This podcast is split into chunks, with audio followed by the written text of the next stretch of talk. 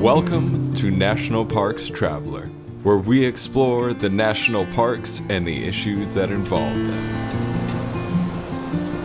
Hi, this is Kurt Repanshek, your host at National Parks Traveler. This past week on The Traveler, we reported on news that Finland would return some remains and items, but far from all the items, that were taken from Mesa Verde back in the 1890s before it was protected as a national park. We also ran a story on the death of two mountain lions at Santa Monica Mountains National Recreation Area, with rodent poison found in both, and took note of news from Badlands National Park in South Dakota that the National Park Service was expanding bison range there by 22,000 acres. You can find those and other stories about national parks and protected areas at nationalparkstraveler.org. In this week's show, I visit with Alexander Ochoa, a postdoctoral researcher at The Ohio State University, who analyzed the impacts of Texas puma genes on endangered Florida panthers at Everglades National Park and Big Cypress National Preserve in Florida. We also entice you to partake a winter visit to Big Bend National Park in Texas and look at a proposal calling for private businesses to take over management of some national park campgrounds.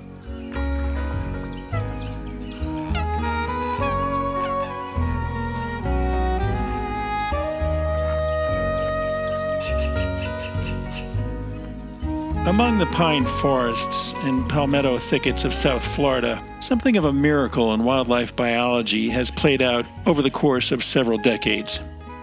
A creature once thought destined to endure a fate similar to that of the passenger pigeon has rebounded and seems poised to move towards a sustainable population.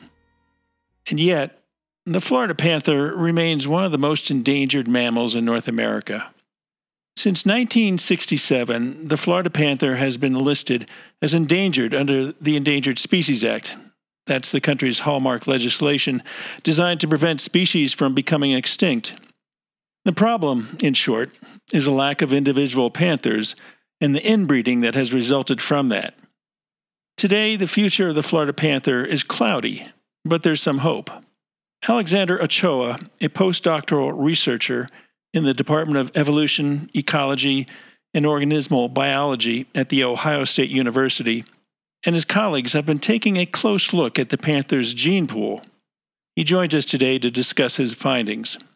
Welcome to the Traveler, Alexander. Oh, thank you. Thank you so much. It's a pleasure to be here. What intrigued you about the genetic research that you and your team tackled?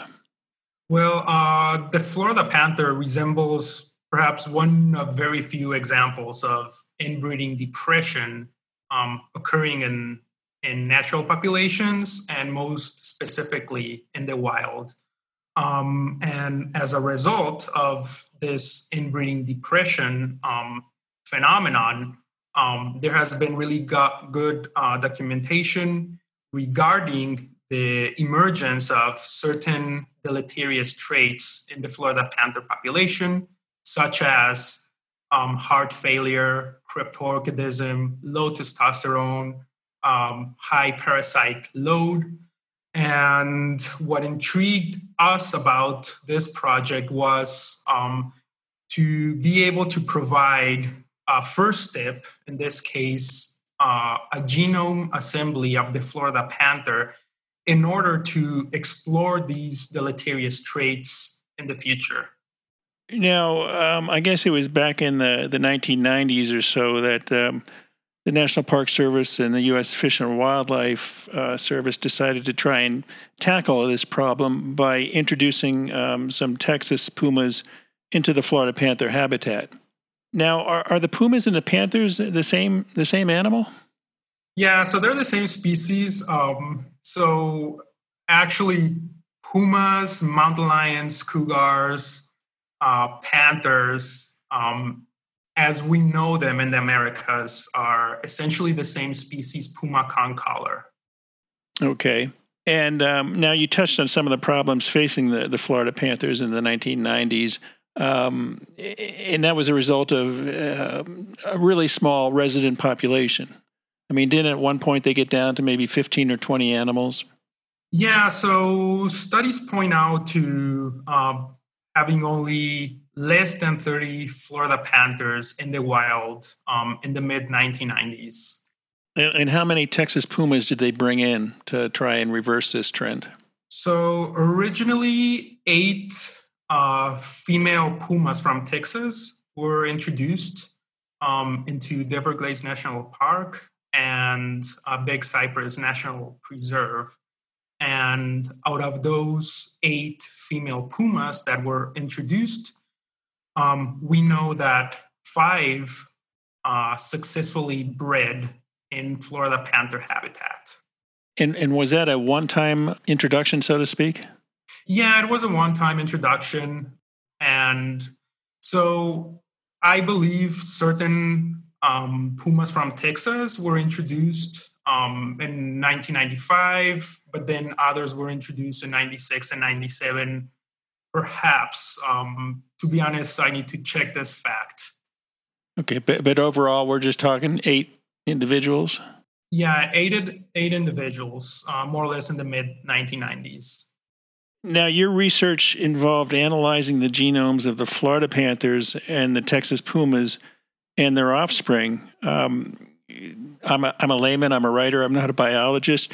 How did you know whether the genes came from a panther or a puma? Uh, so um, basically, um, we know, well, the a project, a genome project starts with uh, biologists um, collecting um, samples in the field. Um, and in this case, biologists um, collected blood samples um, from these individuals. So, for one, uh, we do trust the work biologists have been doing both in Florida and in Texas um, to so as to be certain about the origin of these samples.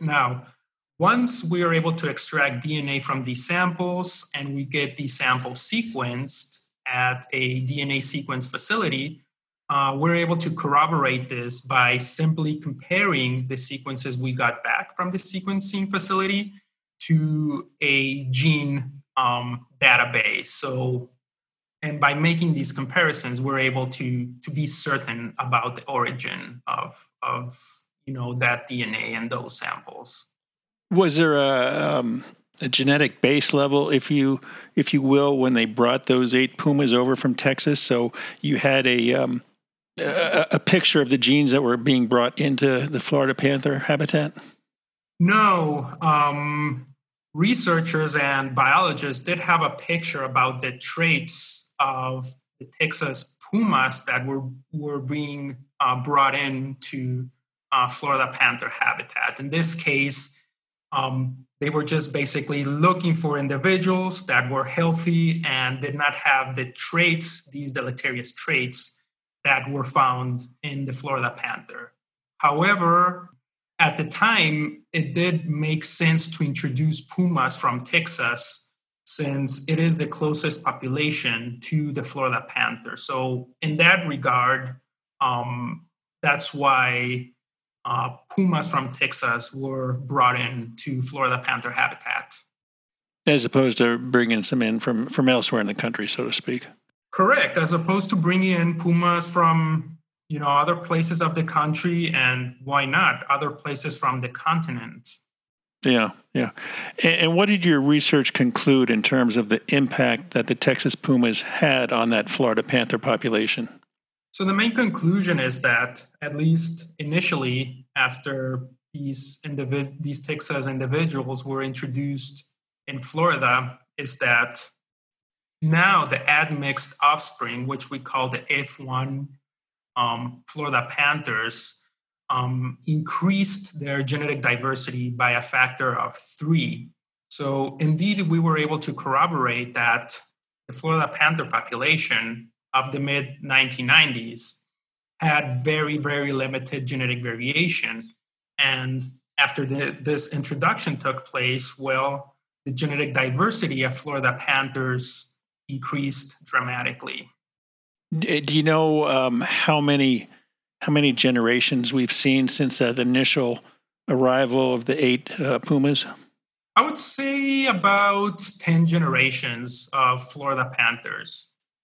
Wow, and and yeah, I, I remember. Um, I mean, I've been following the Florida Panthers story for, for quite a few years, and uh, it, really looked like it was going to crash because of the inbreeding. And yet, you're finding that uh, that has been cured. Is it safe to say that? Um, to a certain degree. Um, so I think it's more accurate to say that many of those um, deleterious traits or detrimental traits observed in the Florida panther of the mid 1990s has decreased in frequency um, to an extent to which the current Florida panther population does carry those same diseases, but at a much lower frequency. Is it something where you might need additional introductions of uh, panthers from you know Texas or Glacier or Montana, you know, from elsewhere to to further bolster the genetic gene pool in the Florida panther population? So perhaps not at this point, but I think the advisable thing to do is to monitor um, the occurrence of these traits in the current Florida, popu- uh, Florida panther population and to avoid an increase um, of such traits. If that happens, then perhaps, yes, we can start thinking of uh, you know a management plan that could increase that genetic diversity or that could erode um, the genetic diversity linked to those deleterious traits. But um, I think so far Panthers are doing well, and you know it's always good I don't want to say it's good to have diseases in a population, but it's always good to have those at low frequencies. Sure, and uh, as I believe your your paper said, uh, the current population of Florida panthers is around 200 or so. Yeah, so it's in the low hundreds. Um, let me let me get this right. I think um, the current number is between 120 and 230 individuals. You know, most of which are healthy individuals and are not showing the aforementioned deleterious traits. Okay. We're talking today with Alexander Ochoa, a researcher at The Ohio State University, who's been uh, analyzing the, the gene pool, if you will, of the Florida panther population um, to take a look at how um, an introduction of genes from Texas pumas that were brought into Florida back in the 1990s has played out. We're going to take a short break and we'll be right back.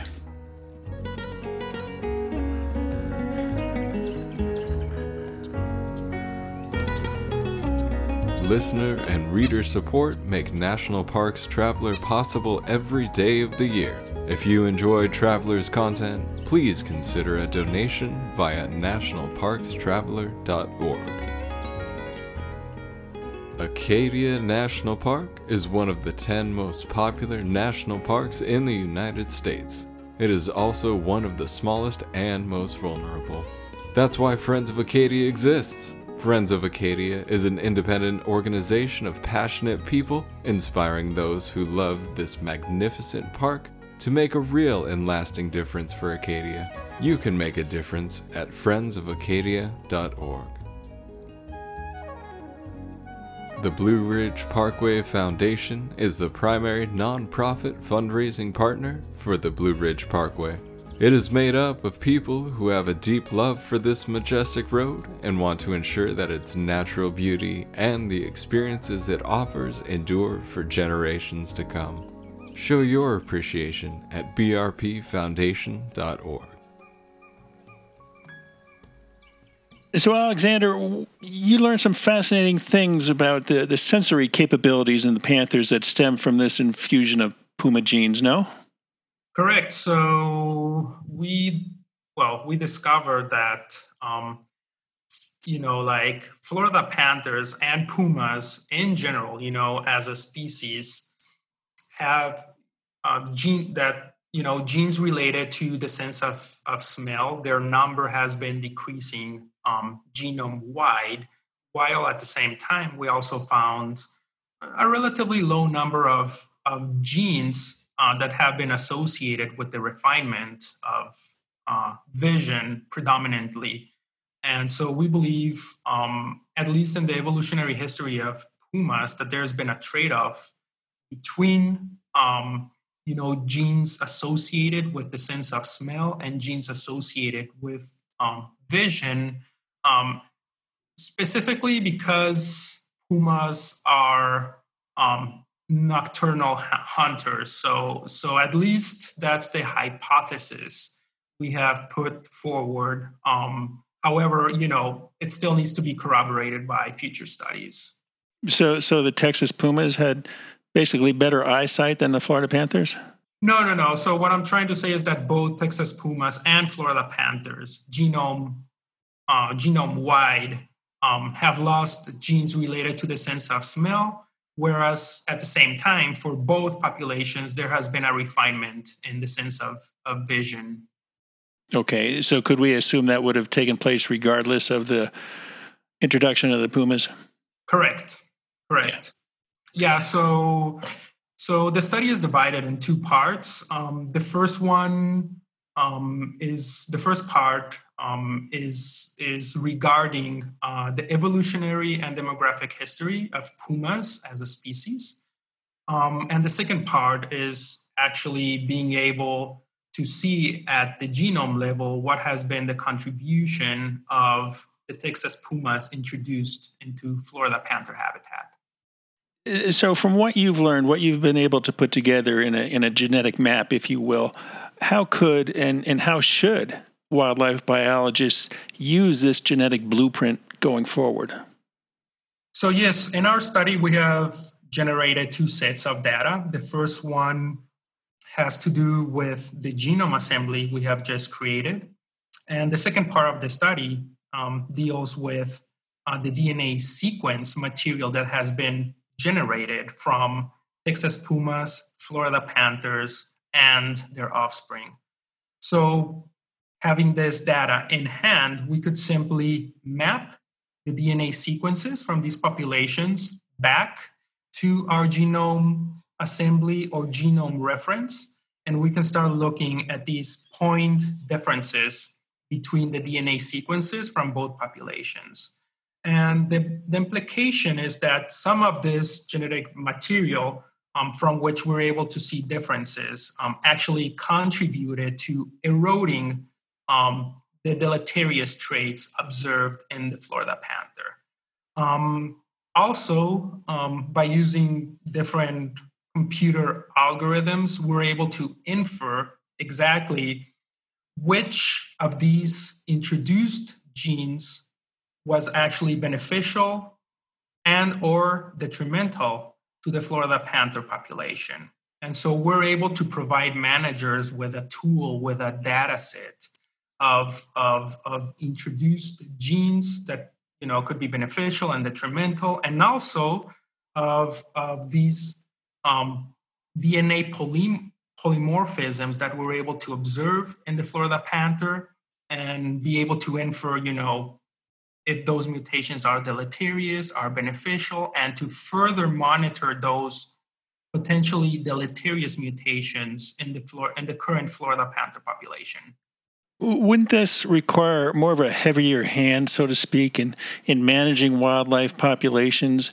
Um, is that where we're heading? I mean, you, you, hear all the controversy over the genetically modified um, vegetation and whatnot and, and agricultural crops. I mean, uh, are we going to be put in a place of doing that with wildlife just because we're we're turning a lot of these places into biological islands and to to keep a healthy gene pool? Yeah, I don't have a straight answer for that, but um, at least in the Florida Panther case, I I can see how managers hardly had any choice. Um, you know, suddenly they were confronted with um, two scenarios. The first one, not do anything in that regard, and you know, just perhaps um, foresee, uh, you know, a, a, population decline and potential local extinction of the Florida panther population, or introduced individuals from the closest population and try to restore genes in the Florida panther population. Now, having said this, uh, management plans need to be carefully crafted. And this is because um, natural populations may also have something we call local adaptations. This means that the genetic material of a certain population or of the individuals from a certain population is adapted to a very particular environment. And so we could assume, you know, Florida Panthers did carry local adaptations, and so did Texas Pumas. And so, you know, the risk of mixing individuals from different populations is that also at some point those local adaptations can become eroded. So, so it's pretty much a balance um, between, you know, the cost and the benefit of the very particular system.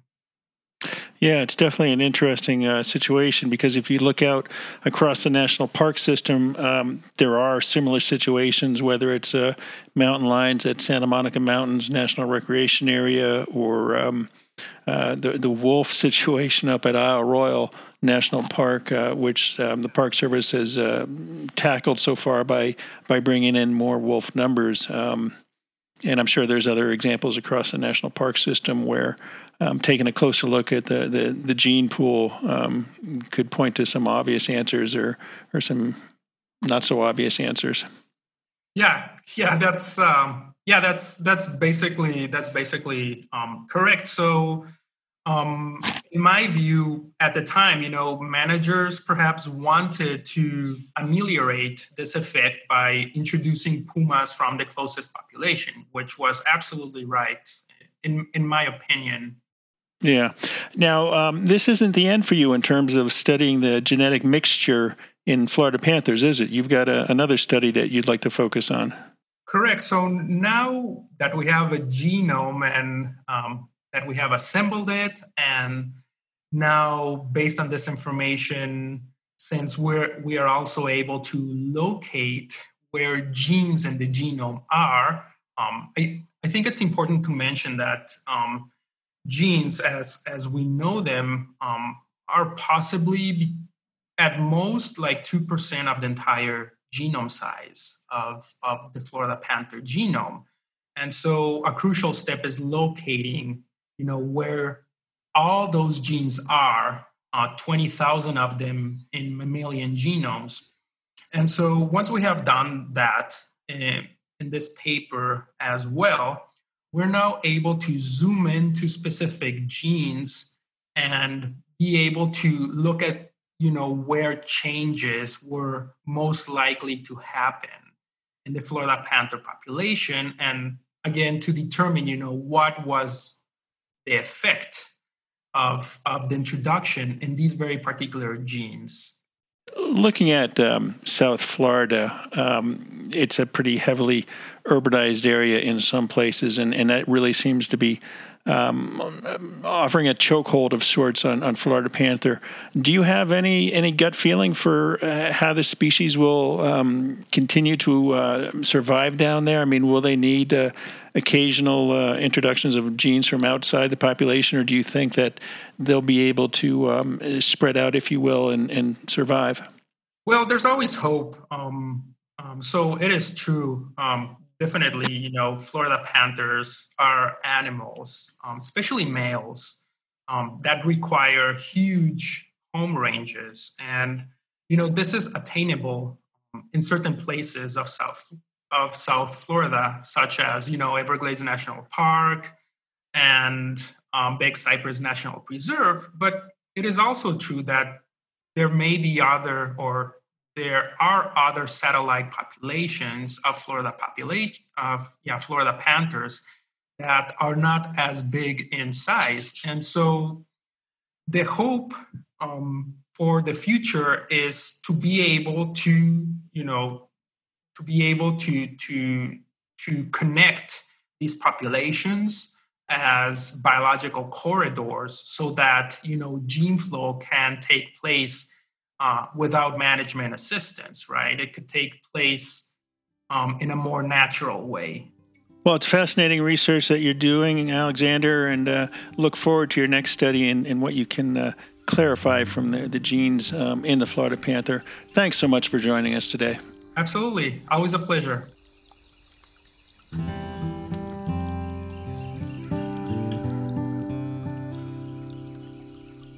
The Grand Teton National Park Foundation is a private, nonprofit organization that supports projects that protect and enhance Grand Teton National Park's cultural, historic, and natural resources. By funding initiatives that go beyond what the National Park Service could accomplish on its own, Foundation donors improve the visitor experience and provide benefits to the national park system for decades to come. See their successes at www.gtnpf.org.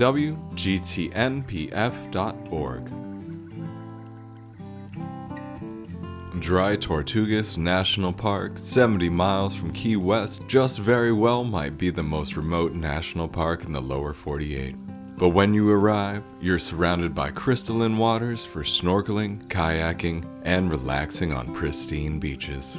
There are sunken wrecks to explore, coral reefs swarming with colorful marine life, and history in the brick walls of a Civil War era fort. The Yankee Freedom 3, departing from Key West, can get you there in a little more than two hours. Visit them at drytortugas.com.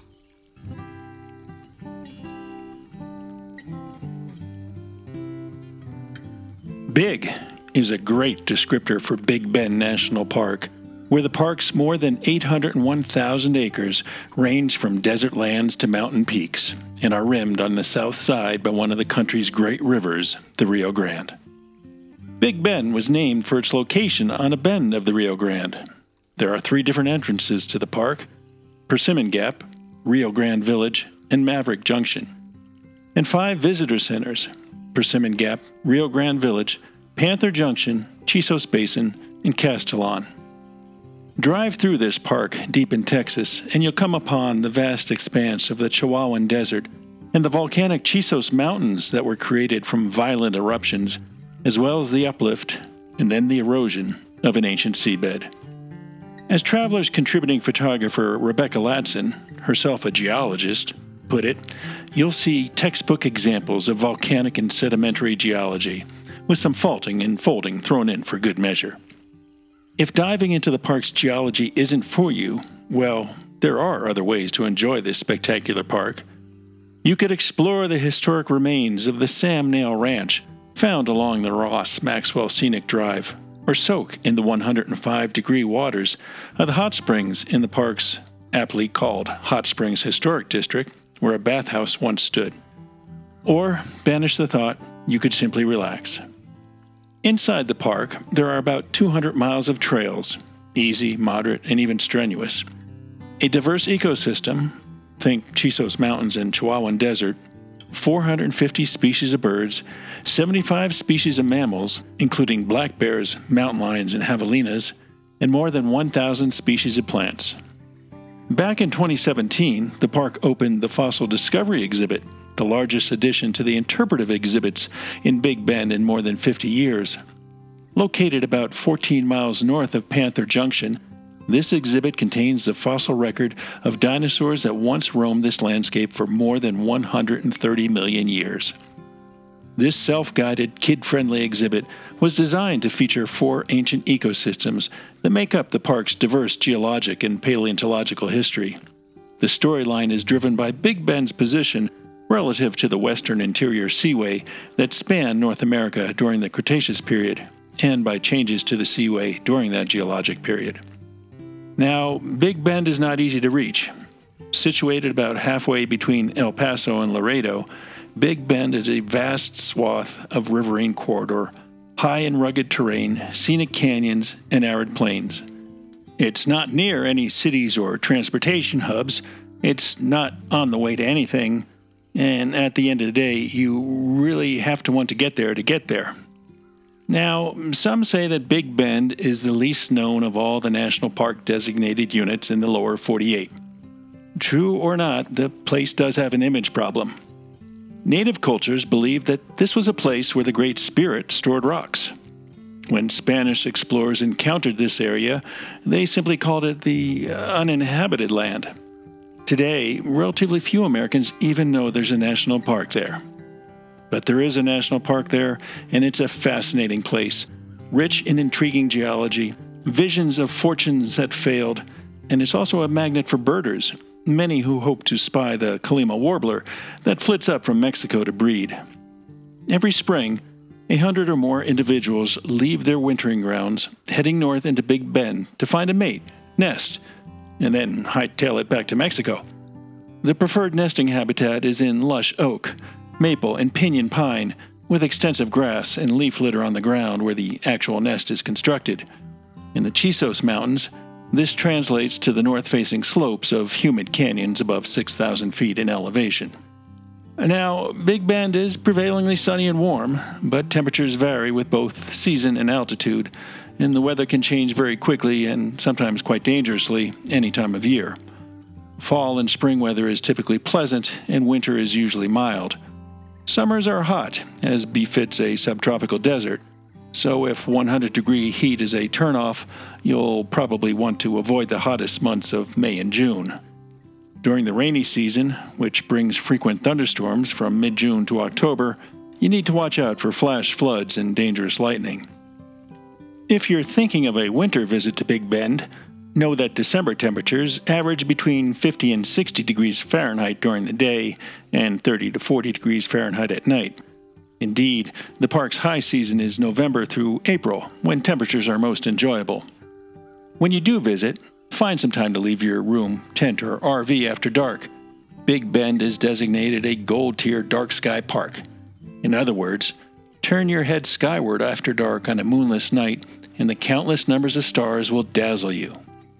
To help you capture your visit in the best possible light, head over to nationalparkstraveler.org and read Rebecca Latson's Armchair Photography Guides to Big Bend. Sure, Big Bend National Park might not be easy to get to, but it's certainly worth the effort. The North Cascades Institute has a large portfolio. It's an environmental learning center, training center, conference center, and leadership center, all set in the splendor of the North Cascades National Park Complex. Learn more at ncascades.org. Washington State is graced with three spectacular national parks, each different and special in their own unique ways. As the official nonprofit partner and the only philanthropic organization dedicated exclusively to supporting these parks through charitable contributions, Washington's National Park Fund has a mission to deepen the public's love for, understanding of, and experiences in Mount Rainier, North Cascades, and Olympic National Parks. Share your passion for these parks at WNPF.org.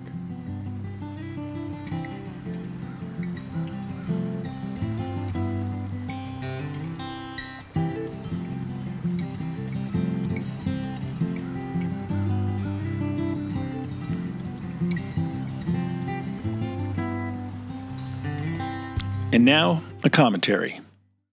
How do you like your national park campground? Do you wish there was Wi Fi so you could stay abreast of news or sports? Do you want a food truck to show up so you didn't have to cook over a camp stove? Is there a need for hot and cold water showers in each and every campground in the national park system? A two page list of recommended improvements to park campgrounds calls for some of those changes, though it remains to be seen how fully Interior Secretary David Bernhardt embraces those suggestions. Interior Subcommittee on Recreation Enhancement through Reorganization drafted that document. Along with some campground amenity improvements, the document suggests that some blackout dates be instituted for holders of the National Parks and Federal Recreational Land Senior Pass. That's that $80 lifetime pass those 62 and older can buy, and which provides a 50% discount on campground fees. The document also recommends that perhaps national park campgrounds should offer cabins for nightly rental and maybe offer a tent rental pool as well. Does that sound good to you? Should the National Park Service turn over management and operation of more of its campgrounds to private businesses? That's what this document is suggesting. And while many campgrounds suffer from deferred maintenance, the draft document suggests that concessionaires be encouraged to tackle those needs on their own by ensuring that they would be repaid by subsequent concessionaires if they ever lost or surrendered the campground management contract. Now, the subcommittee's recommendations don't call for a wholesale turnover of park campgrounds to private operators. For now, it is just proposing a pilot program of 5 to 10 campgrounds in the system for what the document calls modernization enhancement, or even new construction. especially in park units with low levels of visitor services that now limit public use. The incentive would be an allocation of funds equal to current deferred maintenance, but available for discretionary use to improve the campground and associated infrastructure. These suggestions come at a time when, according to Campground of America's 2019 North American Camping Report, that park goers younger than baby boomers want more amenities with their campfires. The report also claims a decline in national park campers. It says that, quote, campers continue to be reliant on public lands for their camping trips. About 6 in 10 camper nights is spent on public lands or in public campgrounds. While the proportion of camper nights spent at both state and national parks is near 2017 levels, there has been a proportional drop in camper nights in national parks since 2016, suggesting that as campers spend more time camping, they are devoting those additional camper nights to different locations, such as public and private land outside of national park campgrounds. Unquote. The subcommittee's report alludes to those trends in its call for greater investment in national park campgrounds through private businesses. What do you think? Is this a good proposal?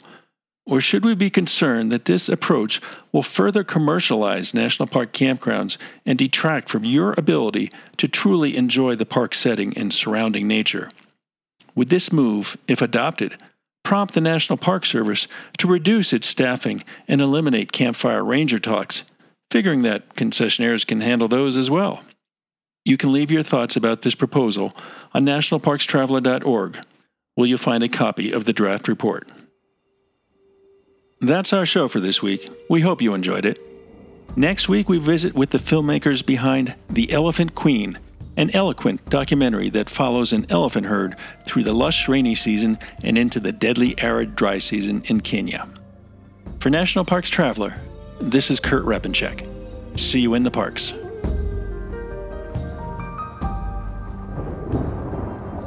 The composers and musicians at Orange Tree Productions have created a unique collection known as the National Park Series that has grown to include more than 30 CD titles. Composed against the backdrop of a park's sounds of nature, these musical scores will connect you with these beautiful places and take you there, at least in your mind. This collection is the number one selling national park audio series in the world and provides the background music for National Parks Travelers podcast. Visit them at orangetreeproductions.com. National Parks Traveler is a 501c3 nonprofit media organization that provides daily editorial coverage of national parks and protected areas. Travelers coverage is made possible by reader and listener donations. Visit us at nationalparkstraveler.org.